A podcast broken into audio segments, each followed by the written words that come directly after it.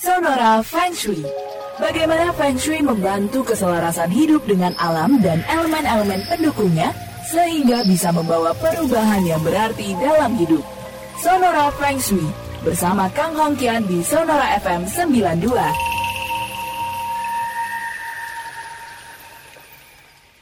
Sudah lebih dari pukul 19 malam, selamat malam untuk Anda sahabat Sonora yang baru saja bergabung bersama kami di Sonora Jakarta, Purwokerto, Yogyakarta, Surabaya, Palembang, Pontianak, dan juga Bali. Sudah lebih dari pukul 19 di hari Jumat malam, saatnya Feng Shui sahabat Sonora.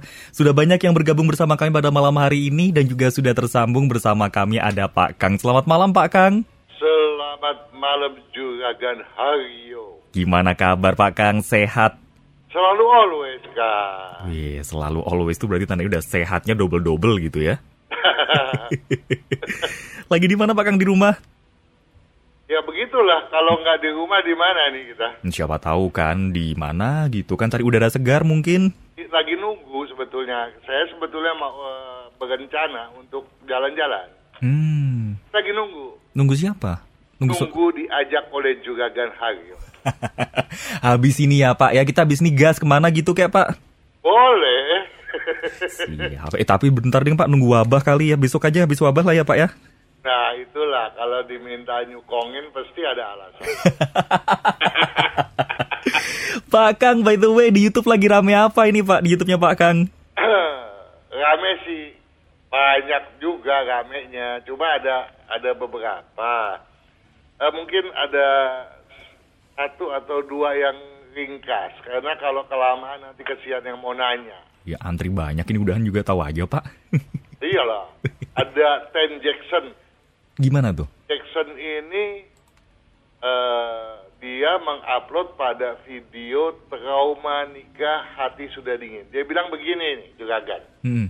Halo Pak katanya, ingin bertanya, kalau posisi rumah di kanan kiri depan belakang sudah minimal tiga lantai.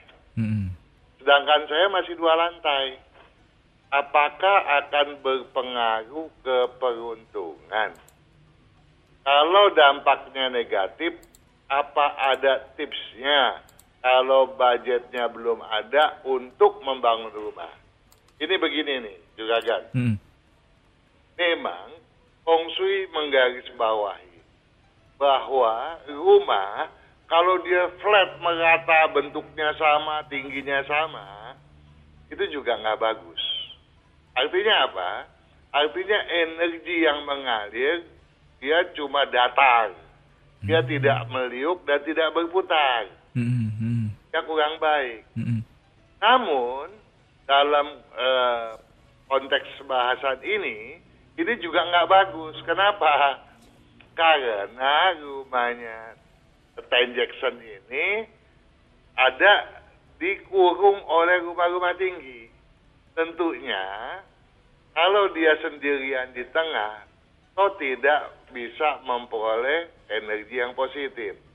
Ini bagaikan orang yang bertanya seperti ini juga kan. Kalau rumah saya rumah yang mikul bagaimana? Uh, rumah yang mikul, yang dianggap mikul, misalnya begini juga Gan, Aryo. Mm -mm. Ada satu blok nih. Mm -mm. Kalau satu blok itu terdiri dari 12 rumah, kita nggak bisa cari tengahnya.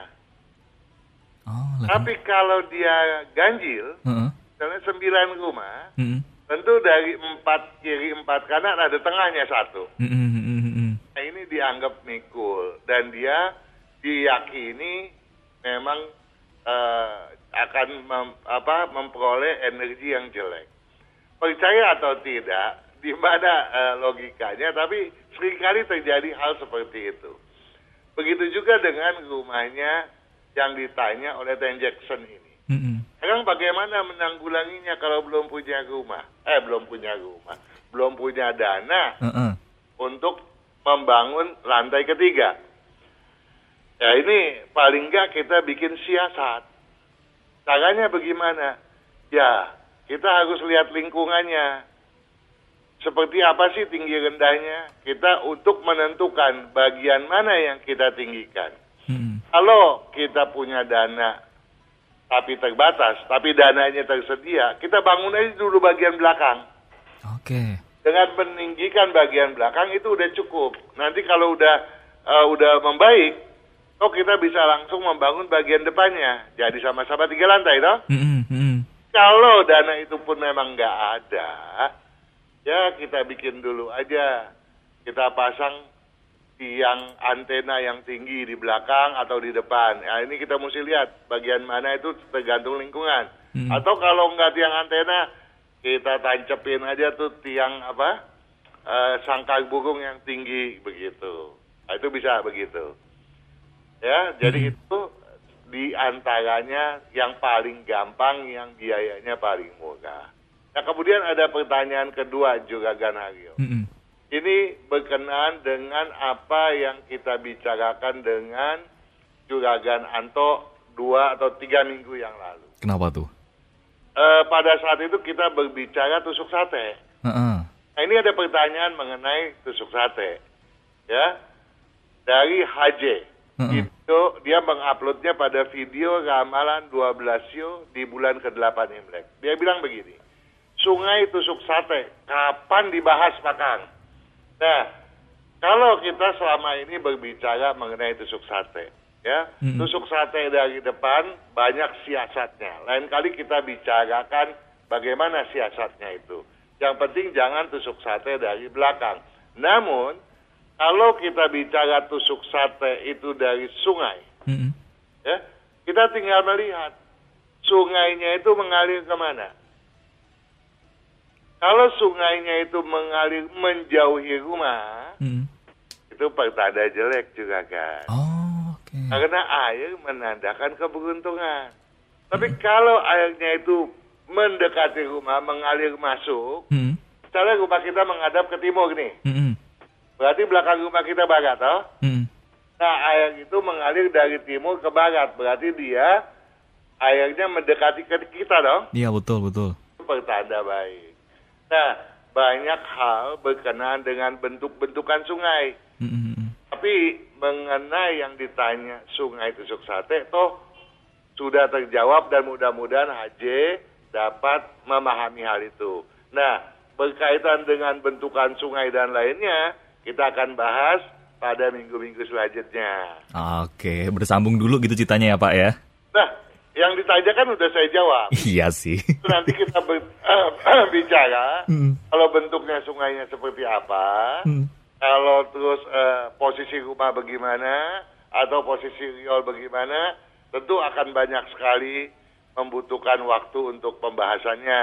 Mm-mm. Tapi yang paling penting sungai tusuk sate yang berasal dari depan rumah sudah dipahami oleh HJ. Mm-mm. Kalau tusuk satenya itu airnya mengalir masuk, berarti keberuntungan datang. Mm -mm. Tapi kalau airnya menjauh, berarti keberuntungan pun ikut menjauh. Oke, jadi abang itu sumber keberuntungan tuh jangan dijauhi ya Pak ya. Jangan dijauhi dong. Dan eh, seperti kita pahami, Hmm. Kenapa sih air begitu penting? Sejak zaman dulu, kalau kita belajar sejarah, ini sejarah penting. nih. Mm -mm. Nah, Kalau sejarah kita nggak pahami, kita akan ngaco dan kita akan berbicara yang enggak-enggak. Betul betul. Ya? Mm -mm, betul betul betul. Kalau sejarah kita pahami bahwa manusia sejak zaman dulu menempati rumah selalu di pinggiran sungai. Itu awalnya dah. Mm -mm, mm -mm.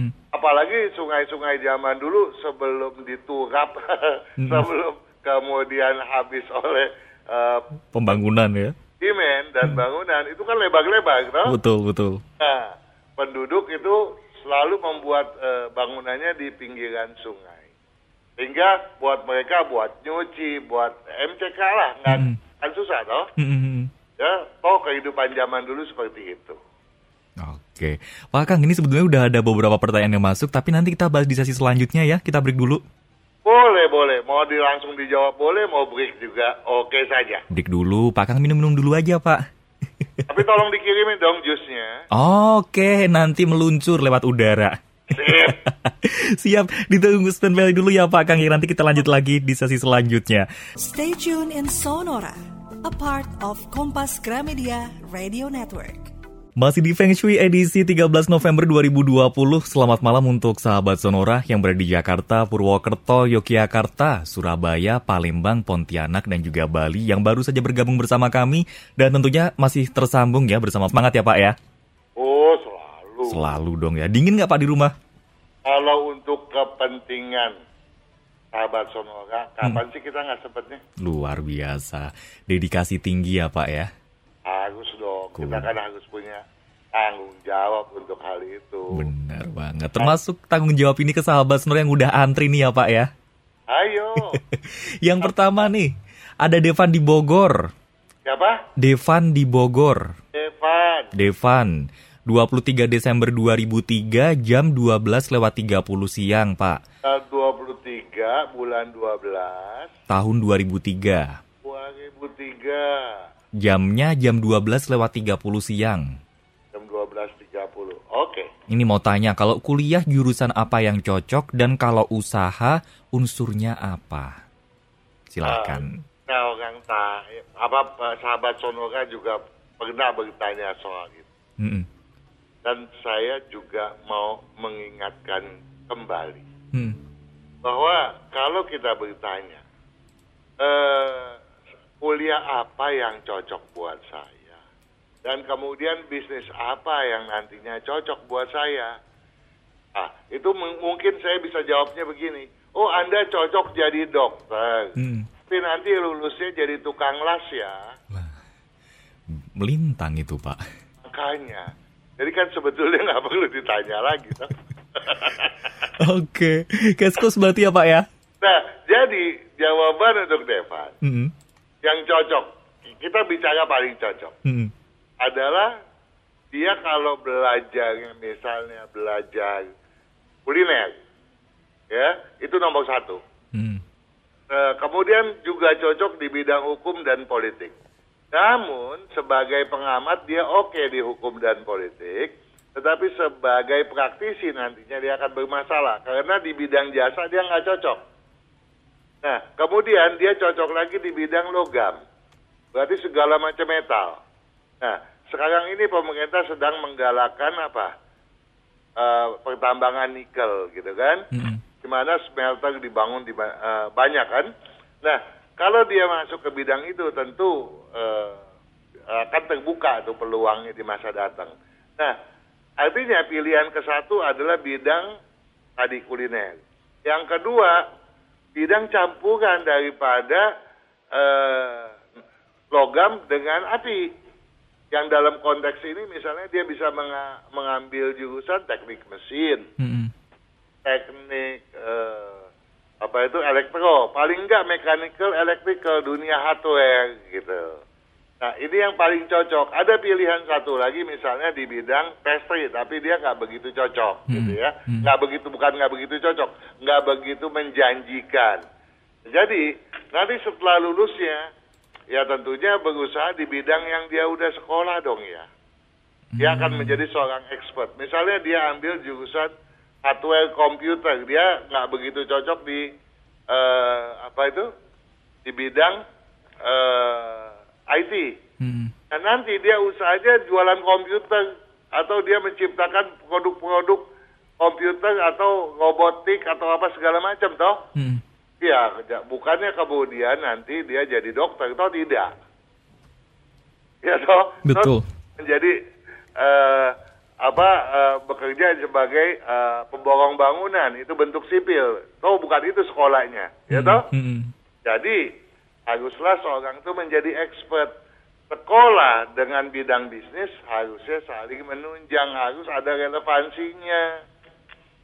Jadi pertanyaannya sebetulnya Devan cukup bertanya, saya cocoknya ambil jurusan apa ya gitu. Oke. Nah, tetapi kalau kemudian di sini kita lihat nih, Heeh. Devan orangnya juga eh, inovasinya tinggi, ya kreativitasnya tinggi, seninya tinggi. Nah, tetapi dia nggak bisa bisnis seni sebagai hobi silakan begitu toh. Mm-mm. Iya.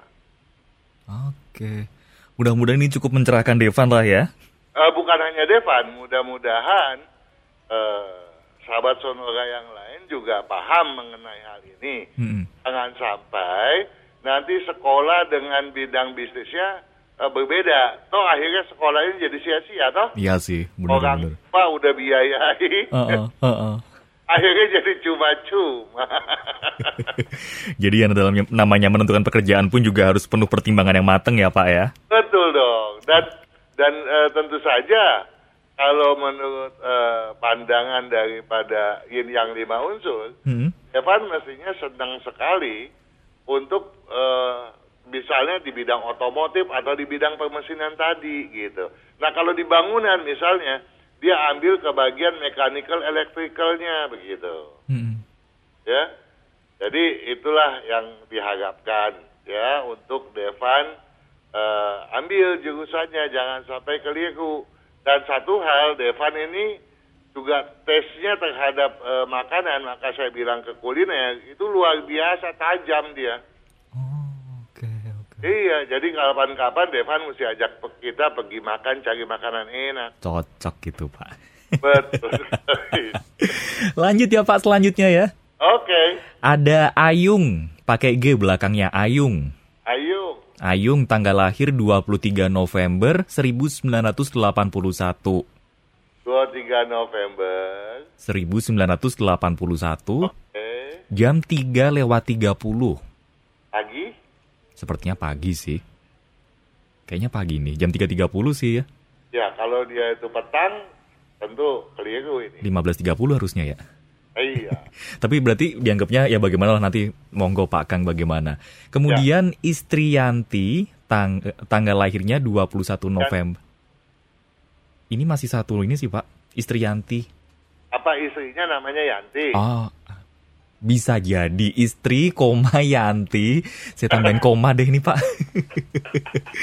Istrinya Yanti tanggal lahir 21 November 21 November. 1984. Ini enak banget nih kalau kalau ulang tahun bisa bagangan.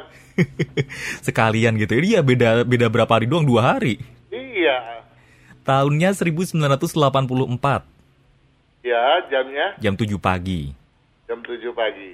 Nah, ini rumah menghadap mana yang bagus? Rumah yang bagus tentu menghadap barat atau menghadap ke selatan. Kenapa, Pak? Karena itu dari komposisi elemennya yang eh, mengindikasikan bahwa misalnya Hmm.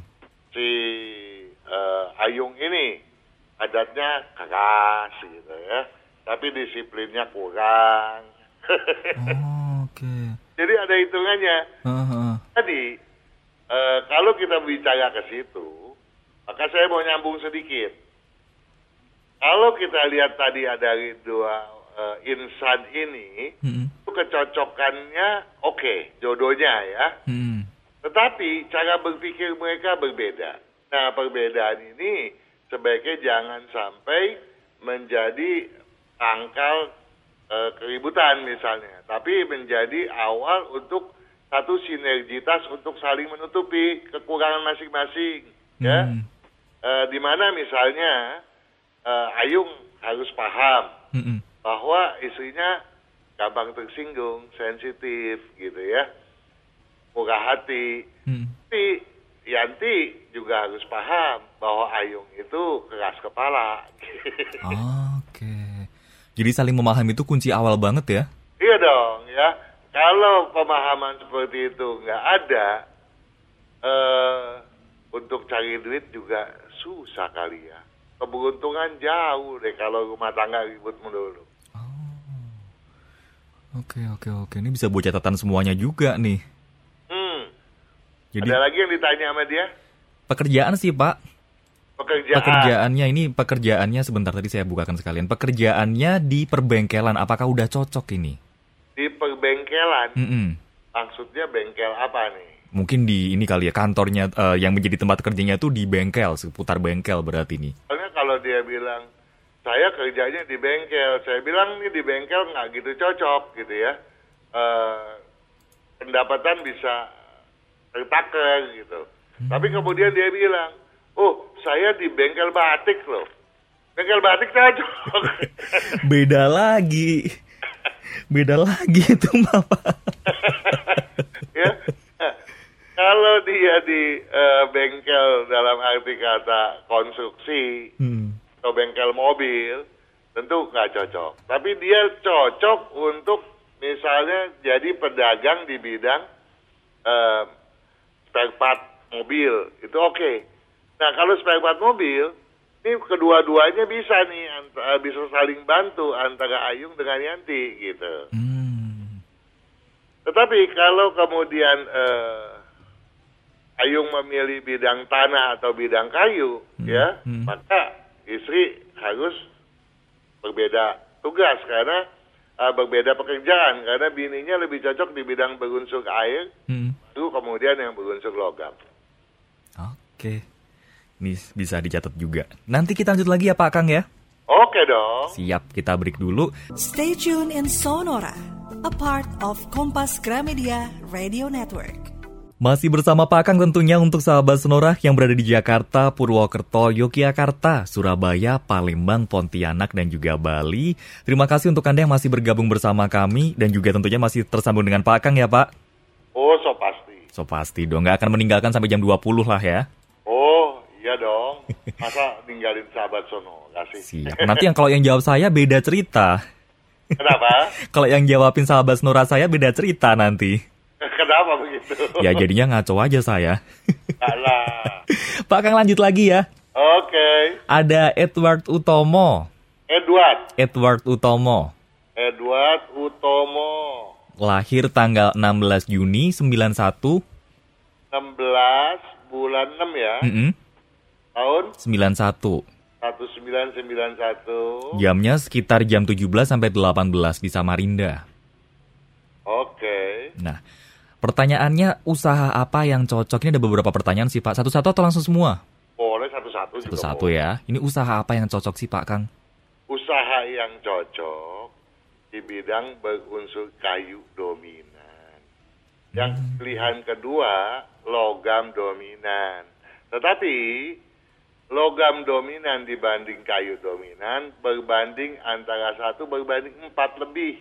Jadi saya berharap Edward mengusahakan bidang berunsur kayu sebagai prioritas. Mm-mm. Jadi di bidang kayu itu ya Pak ya? Banyak loh bidang kayu, ya tinggal lihat di buku ya, Mm. karena ada daftarnya. Kalau disebutin nanti cuma buat Edward Utomo doang lah. Pokoknya berbahan dasar kayu nih ya Pak ya? Iya, kayu itu kan eh, banyak turunannya ya. Mm-mm. Iya. Oke. Kalau warna pakaian yang cocok apa Pak? Nah, saya minta tolong nomor satu, Mm. Edward jangan sering lagi pakai baju warna putih, Kenapa Pak? tapi lebih banyak pakai baju warna hijau. Kalau boleh tahu kenapa itu Pak? Kenapa? Ya, itu saya mau bilang kenapa. Lanjut. Karena Edward ini milih-milih dalam begal. Milih-milih sih oke. Tapi kalau kita orientasinya adalah berbisnis, Hmm. kita kan mesti mengembangkan pergaulan kita seluas mungkin dong ya. Iya. Nah, untuk itu baju hijau sebaiknya dipakai untuk membangkitkan eh, aspek kepemimpinan, juga mengaktifkan prinsip yang kuat dalam berbisnis. Sehingga Edward tidak tersesat. Kenapa tersesat? Karena Edward itu orang yang perasaannya agak kering ya. Gimana tuh Pak perasaan kering Pak? Kering ini dalam arti buat dia mungkin oke. Jadi Ah. kalau kita mau maki-maki Edward, Heeh. saya bilang sepanjang gua nggak rugi, sebodoh teing kalau orang Sunda bilang mah. Ah. Ya. Jadi dia akan memperlakukan orang sama. Nah, apalagi dia itu Edward itu kalau sudah datang marahnya, Mm-mm. setan ikut kabur. Bayangkan coba. Oke oke. Dampak yang balik itu berarti ya Pak ya takutnya ya? iya, jadi tolonglah eh, belajar untuk meredam emosi, Hmm. meredam keras kepala. Dan satu hal juga, walaupun dia keras kepala, dia dalam benaknya banyak tersimpan kekhawatiran. itulah sebabnya pula saya berharap dia sering memakai baju warna hijau dan supaya benaknya stabil, hmm. dia kalau tidur sebaiknya menggelapkan ruangan segelap mungkin. Kenapa? Karena dia tidur itu sering kali nggak tidur. Gimana Pak tidur nggak tidur Pak? nah, suka dengar nggak kalau orang lagi uh, suka uh, suka lihat nggak orang bangun tidur dia bilang, eh temen nih misalnya ya, uh -uh. eh Aryo tadi lu ngomongin gua apa? Ngigo kali, bukan ya? Hah? Ngigo bukan? Enggak, dia itu mas masih awas masih bisa ngedengar. Oh. ya karena tidurnya nggak nyenyak, banyak pikiran. Hmm. Sehingga walaupun dia ngorok nih, hmm. dia bilang apa? Gua kurang tidur lu belum tidur katanya. Oke oke oke kayak tidur. Padahal dia tidurnya udah udah enaknya bukan main kita lihatnya, tau nggak? Ternyata tidur ayam doang ya? Nah, kalau tidur ayam, uh, iya begitu juga kali ya. Gitu. Saya nggak pernah liatin ayam tidur. ya merem kayaknya juga pak.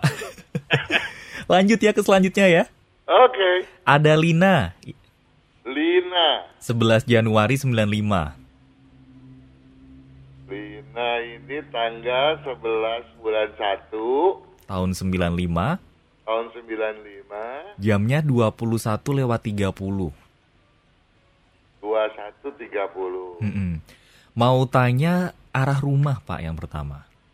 Nah, kalau kita bicara arah rumah, e, maksudnya untuk apa? Apakah e, Lina mau beli rumah? Namun, apakah Lina ini lajang atau menikah? Hmm.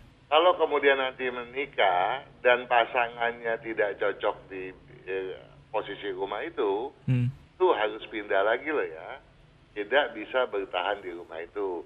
Karena patokan rumah mengacu kepada kepala keluarga. Tapi beda hasilnya apabila Lina bertanya, saya mau membeli rumah buat bisnis gitu ya. Hmm. Nah tempat bisnis sepanjang nanti dia bersuami, suaminya nggak ikut campur dengan bisnisnya, hmm. nah feng shui dari tempat bisnis tersebut tetap berpedoman pada komposisi kelahiran Lina gitu. Ya, uh, tapi kalau sudah mengerti itu baru saya kasih tahu yang cocok ke uh, barat atau ke uh, ke barat laut atau ke selatan. Antara dua itu berarti ya? Betul, itu yang terbaik. Oke. Nah, kalau kecocokannya sama pacarnya nih. Pacarnya nah. tanggal lahirnya 12 Mei 90. Pasangannya ini namanya siapa? Enggak ada namanya. Dari susahnya tanggal 12 Mei 90 12 Mei 90 Jam lahirnya 9 lewat 59 pagi. Jam berapa? 9 lewat 59 pagi. 9 lewat 59 mm -mm. Jamnya aja lengkap tapi namanya nggak ada. Ketinggalan pak Jalan kalau ketinggalan tolong dipungut dulu ya. Oh ya ntar saya ambilin deh nanti. Tapi keburu kelar siarannya gimana? Nah, kalau ini, kalau jadian sama pacar ini, ini oke. Okay. Rumah tadi nggak usah pindah lagi. Oh, oke. Okay. Aman ya? Aman ya. Dan kecocokannya juga oke okay kok sama dia. Hmm, aman lah ya berarti antara pasangan dan juga rumahnya aman ya? Aman, aman. Oke. Okay. Siap. Pak Kang, saatnya kita break nih. Oke. Okay. Nanti kita lanjut di sesi terakhir ya. Oke okay deh. Jadi sahabat Sonora tetap bersama kami. Nanti kita ketemu lagi di sesi selanjutnya. Stay tune in Sonora, a part of Kompas Gramedia Radio Network. Pak Kang, langsung lanjut ke pertanyaan selanjutnya nih ya Pak ya. Oke. Okay. Ada Edi di Pontianak. Namanya cuma kirim Edi doang sini Pak. Double D? Edi, uh, D-nya satu, belakangnya pakai Y. Oke. Okay. Edi di Pontianak, tanggal lahirnya 4 Februari 1981. 4 bulan 2 tahun 81. Jam 11 siang. 11 siang. Unsur saya apa ini, Pak? Iya. Unsurnya Pak Edi. Pertanyaan yang pertama itu ya. Ya. Kemudian yang kedua, usaha saat ini di bidang pulsa. Apa ada usaha lain yang cocok ini? misalnya kayak usaha sembako mungkin cocok atau enggak? Silahkan Pak Kang. Nih pertanyaannya juga termasuk aneh. Kenapa Pak? Kan dia bertanya tadi, Heeh. eh, saya unsurnya apa? Mm-mm. Kalau ditanya unsur, tentu berkaitan dengan sionya, yang sio monyet, eh, tentu eh, berdasarkan siklusnya, unsurnya ada logam, ya atau disebut mas. Mm-mm. Jadi dibilangnya edi bersio monyet mas atau bersio monyet logam. Dan ternyata memang logamnya itu yang dominan. Ya, jadi sudah paham ya mengenai hal itu. Mm-mm.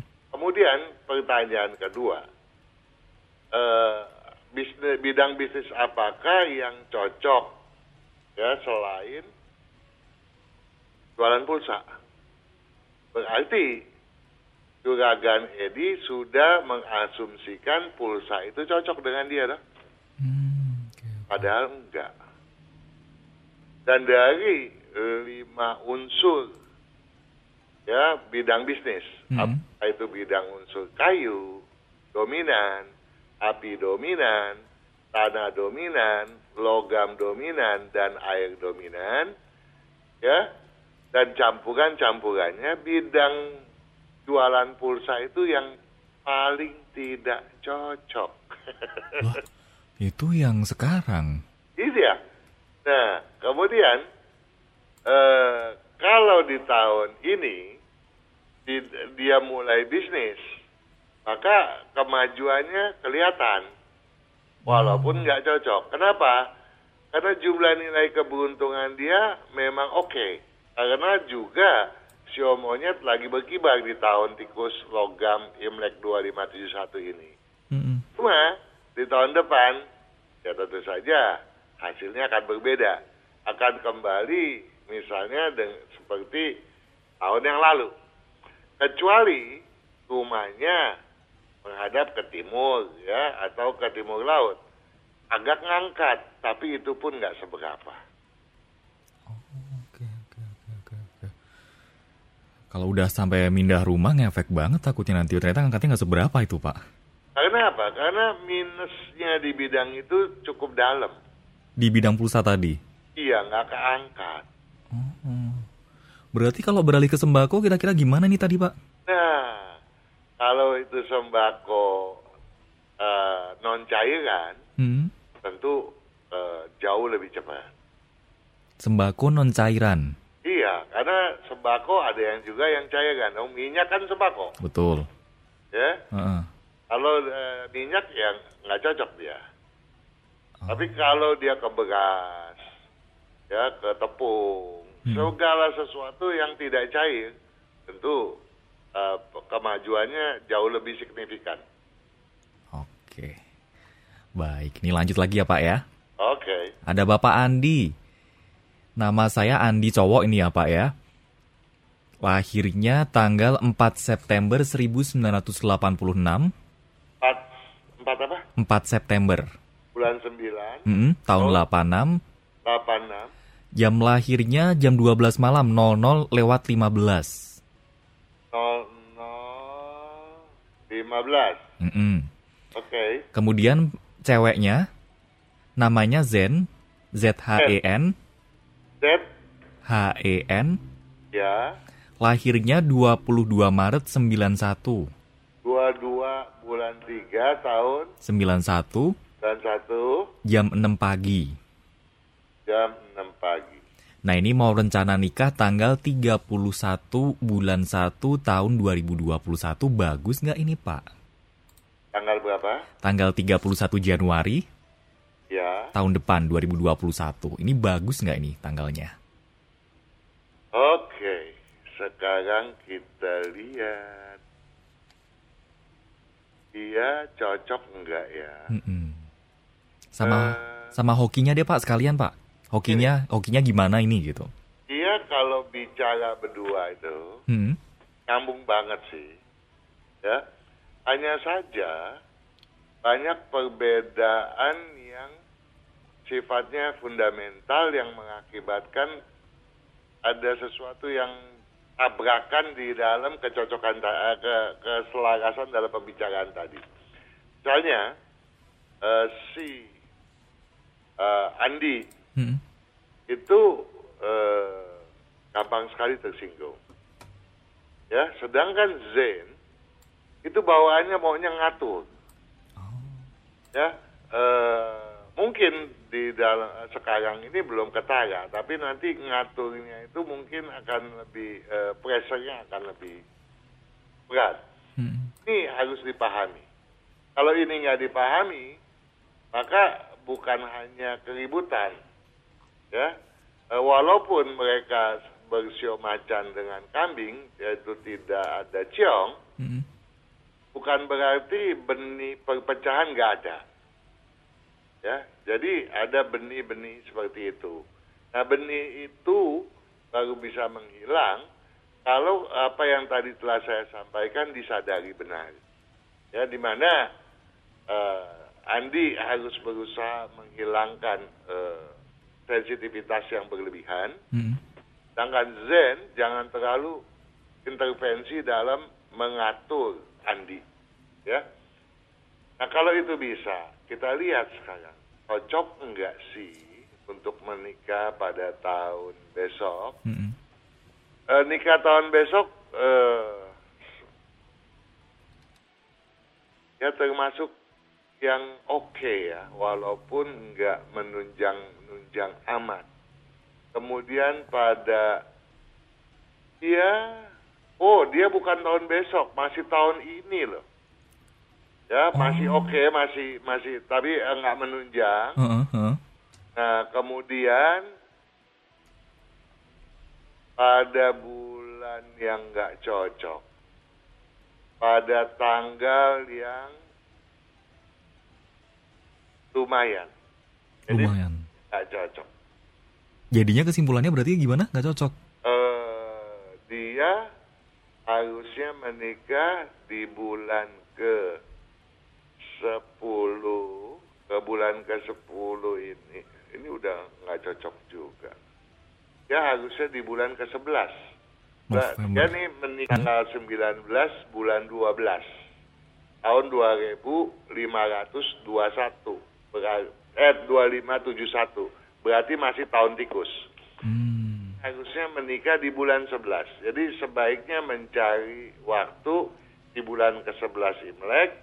Kalau enggak dia harus menunda hingga tahun macan ya, di tahun macan 2023. Kalau enggak saya khawatir perjalanan eh, rumah tangga dan karirnya banyak masalah.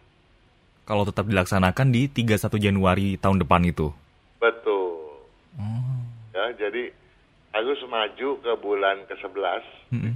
kan lagi tanggalnya karena kalau saya nyari tanggal tentu eh, akan butuh waktu banyak. Mm-mm. Di minggu depan boleh ditanyakan lagi apakah tanggal ini udah lebih bagus begitu ya. Tetapi sungguh pun tanggal itu sudah bagus, apa yang tadi telah saya sampaikan tolong menjadi perhatian. Hmm, hmm, hmm, hmm. Oke, jadi ini tanggalnya silahkan dikonsultasikan lagi gitu kan. Nanti kalau udah silahkan didiskusikan sama Pak Kang lagi. Tapi kalau 2023 mundurnya lumayan ya Pak ya. Iya, ya karena apa? Karena saya khawatir dari adanya dua hal tadi yang saya sudah sampaikan. Oke oke oke. Jadi silahkan tadi bisa dipertimbangkan lagi gitu kan. Dan juga terima kasih udah bergabung. Tapi Pak Kang waktunya tinggal satu menit nih Pak. Satu lagi ya Pak ya. Boleh, boleh. Satu lagi tapi singkat ya Pak ya. Oke. Siap ada Widya Ningrum. Widya Ningrum. 13 September. Tanggal Tanggal 13 September 13 bulan 9, tahun 73. 1973. Lahirnya pagi udah jam pagi gitu katanya. Wah, Terus habis itu pertanyaannya ada rezeki yang luar biasa nggak ya untuk bulan ini? oh kalau itu gampang. Gimana tuh? Ya, sio kerbau lagi bagus. Lagi bagus ya? Nah, di bulan yang lalu agak merosot. Hmm. Di bulan yang sekarang ini Hmm. eh, dia agak meningkat. Tapi lebih bagusnya kalau Widya Ningrum menyimak eh, video yang sudah saya upload mengenai ramalan eh, untuk cap gue bulan ke-10 Imlek ya. Hmm.